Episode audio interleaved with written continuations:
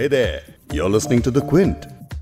Chief justice of India Ranjan Gogoi के लिए ये सप्ताह बेहद व्यस्त रहा क्योंकि वो आने वाली 17 नवंबर को रिटायर हो रहे हैं और उससे पहले उन्हें कई अहम मामलों में फैसला सुनाना है दशकों से चलते आ रहे अयोध्या भूमि विवाद पर फैसला सुनाने के बाद जस्टिस गोगोई ने रफेल पर भी अपना फैसला सुना दिया है।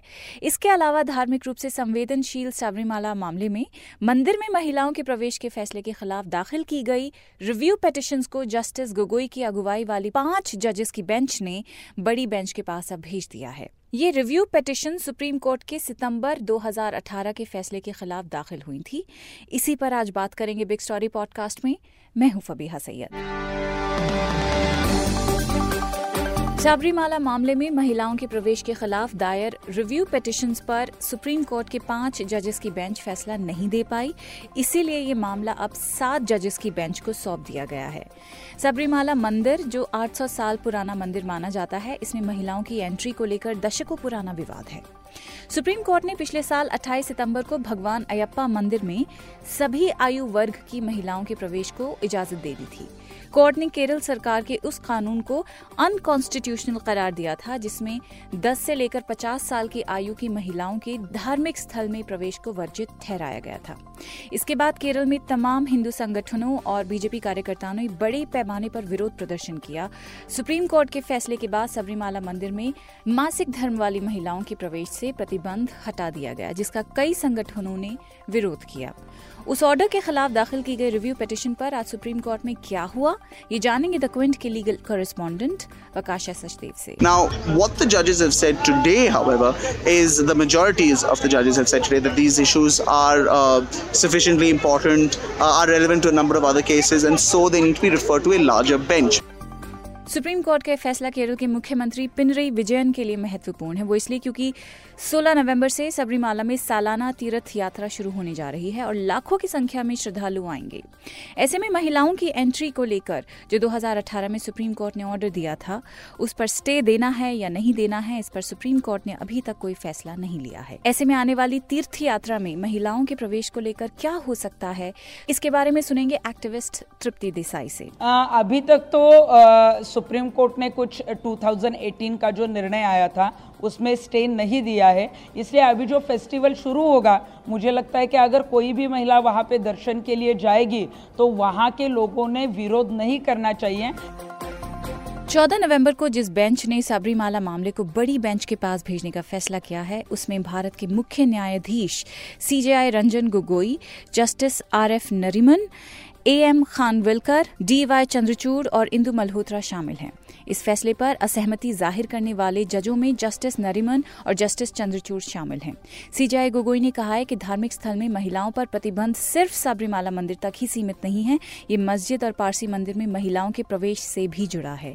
इसके साथ ही उन्होंने कहा है कि अब बड़ी बेंच सबरीमाला मामले के अलावा मस्जिद में महिलाओं के प्रवेश और महिलाओं की खतना संबंधी धार्मिक मामलों पर भी सुनवाई करेगी। सबरीमाला केस की सुनवाई करते हुए सुप्रीम कोर्ट ने कहा कि इस केस का असर सिर्फ़ इस मंदिर नहीं बल्कि मस्जिदों और पारसी धार्मिक स्थल में महिलाओं के प्रवेश पर भी पड़ेगा तो सुप्रीम कोर्ट ने कहा है कि परंपराएँ धर्म के सर्वोच्च सर्वमान्य नियमों के मुताबिक ही होनी चाहिए द क्विंट के लीगल कॉरेस्पॉन्डेंट वकाशा सचदेव से सुनेंगे कि आज कोर्ट में इस मामले को लेकर क्या कहा गया है Now, what the judges have said today, however, is the majorities of the judges have said today that these issues are uh, sufficiently important, uh, are relevant to a number of other cases, and so they need to be referred to a larger bench.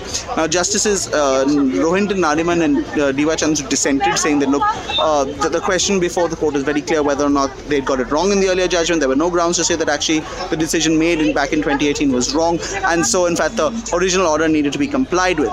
However, uh, the majority here of justices uh, Kanvilkar, Indu Malhotra, and Chief Justice Ranjan Gogoi, however, said that. Um, in this case there were these very there were these broader issues at play of you know what is an essential religious practice for a particular religion? Uh, who gets to decide what is an essential religious practice? How do you decide between a conflict between what is being purported by the sort of uh, priests and the the people in charge of a religion versus the individual uh, devotee's right to pray which is sort of what has happened in this case? And what about the the, the, the sentiments of other people uh, who are part of the same religion? Now on this basis they said that this is actually something which comes up in not just this case in Sabri Sabrimala, but also uh, the question of whether Muslim women have a right to pray at all mosques, uh, the uh, sort of the, the, practice of the Dawadi Bora Muslims, which essentially have been accused of being female genital mutilation. So essentially, all these cases deal with this question of you know you have a, a broader diktat by the religious community and by its clerics and leaders, but does that actually how how to what extent should that bind the, the devotees? To what extent should that be considered to be an essential religious practice? And that's a question which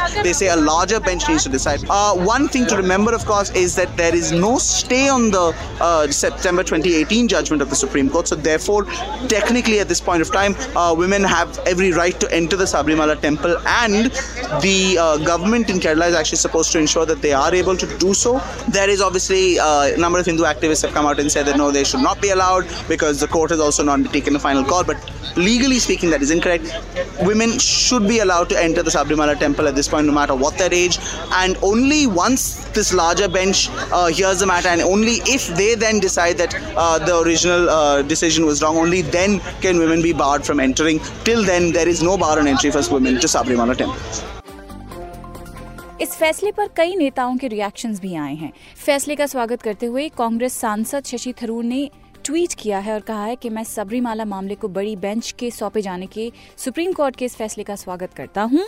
इसमें शामिल मुद्दे सभी धर्मों की परंपराओं से जुड़े हैं। वरिष्ठ बीजेपी नेता बी एल संतोष ने कहा कि सुप्रीम कोर्ट का फैसला श्रद्धालुओं के अधिकारों की रक्षा और विश्वास को बनाए रखने की दिशा में है।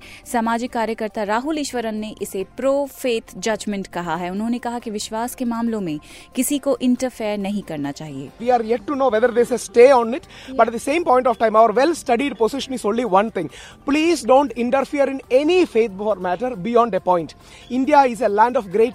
pluralism and faith freedom. It is the greatness of India that we are culturally so diverse. So, at the, this point of time, even though there is no clarity regarding the stay, there is implicit admission that the earlier verdict should be reviewed. I think that's a positive step in the right direction. I think we should welcome that. अब जिस temple की बात हो रही है, उसके बारे में भी जरा आपको बता देते हैं। अयप्पा स्वामी का ये मंदिर करोड़ों हिंदुओं की आस्था का प्रतीक है। ये एक पहाड़ी पे स्थित है। इसके प्रशासनिक और कानूनी कर्तव्यों का प्रबंधन त्रवनकोर देवस्वम बोर्ड द्वारा किया जाता है, जो केरल सरकार से संबंधित है। इस साल मंदिर को 16 नवंबर को तीन महीनों तक चलने वाला सालाना तीर्थ यात्रा के लिए खोला जा रहा है। इस मंदिर में औरतों के प्रवेश पर मनाही को लेकर अलग अलग कारण बताए जाते हैं। कहा जाता है कि भगवान अयप्पा मेंस्ट्रुएटिंग औरतों के मंदिर में प्रवेश को पसंद नहीं करते हैं क्योंकि ऐसा करने से वो मलिकापुरम्मा को सम्मान देना चाहते हैं। मलिकापुरम्मा एक महिला दानव थी जिसे भगवान अयप्पा ने हराया था और उसके बाद उसने उनके सामने शादी का प्रस्ताव रखा। इसके जवाब में अयप्पा ने शर्त रखी थी कि वो मलिकापुरम्मा से उसी दिन शादी करेंगे, जिस दिन भक्त सबरीमाला में भगवान अयप्पा से आकर मिलना बंद कर देंगे। अब इस तरह की कहानियों के आधार पर भगवान अयप्पा के भक्त मानते हैं कि भगवान अयप्पा को मंदिर में औरतों का प्रवेश पसंद नहीं है, इसीलिए ये पाबंदी लगी हुई है, जिसे लंबे विरोध के बाद सुप्रीम कोर्ट ने पिछले साल हटाने का ऑर्डर दिया था। उसी ऑर्डर पर रिव्यू पिटिशन दायर की गई थी, जिन पर आज कोर्ट ने सुनवाई करते हुए इस मामले को एक बड़ी बेंच को सौंप दिया है।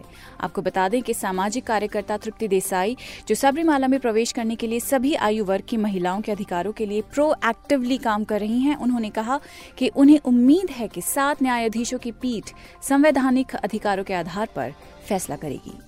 आ, सुप्रीम कोर्ट का आज जो निर्णय आने वाला था उसमें जो है वो तीन जजों का जो निर्णय था, वो इक्वालिटी के बाजू से था और दो जज जो तो है वो अभी भी जो है वो अलग निर्णय था। तो थ्री प्लस टू से ये निर्णय आ रहा था, इसलिए जब अभी फेस्टिवल शुरू होने वाला है, तब कहीं ना कहीं और हिंसा हो सकती है, इस निर्णय का विरोध हो सकता है। इसलिए सुप्रीम कोर्ट ने अगर लार्जर बेंच के यहाँ पे ये अगर निर्णय सौंपा है तो मुझे लार्जर बेंच के ऊपर विश्वास है, लेकिन जल्द निर्णय होना चाहिए क्योंकि ये फेस्टिवल आने वाला है और इसमें महिलाओं को जो दर्शन का अधिकार मिलना चाहिए, वो तुरंत मिलना चाहिए। तो इस निर्णय का हम स्वागत करते हैं। लार्जर बेंच जो निर्णय देगा, वो संविधान ने दिया हुआ अधिकार फिर से महिलाओं को मिलवा कर देगा।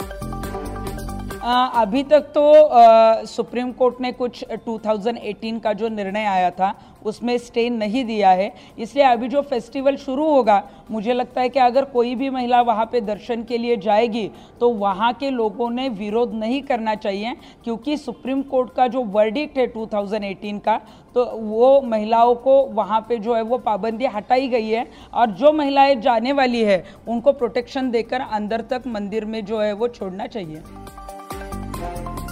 खैर, उम्मीद है कि साथ जजेस की बेंच धार्मिक रूप से संवेदनशील इस मामले में महिलाओं के संवैधानिक अधिकारों को ध्यान में रखते हुए ही जल्द ही अपना फैसला सुनाएगी।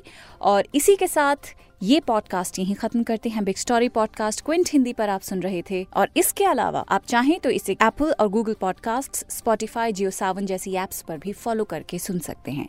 कल फिर से मिलती हूँ एक बिग स्टोरी के साथ। मैं हूँ फबीहा सैयद।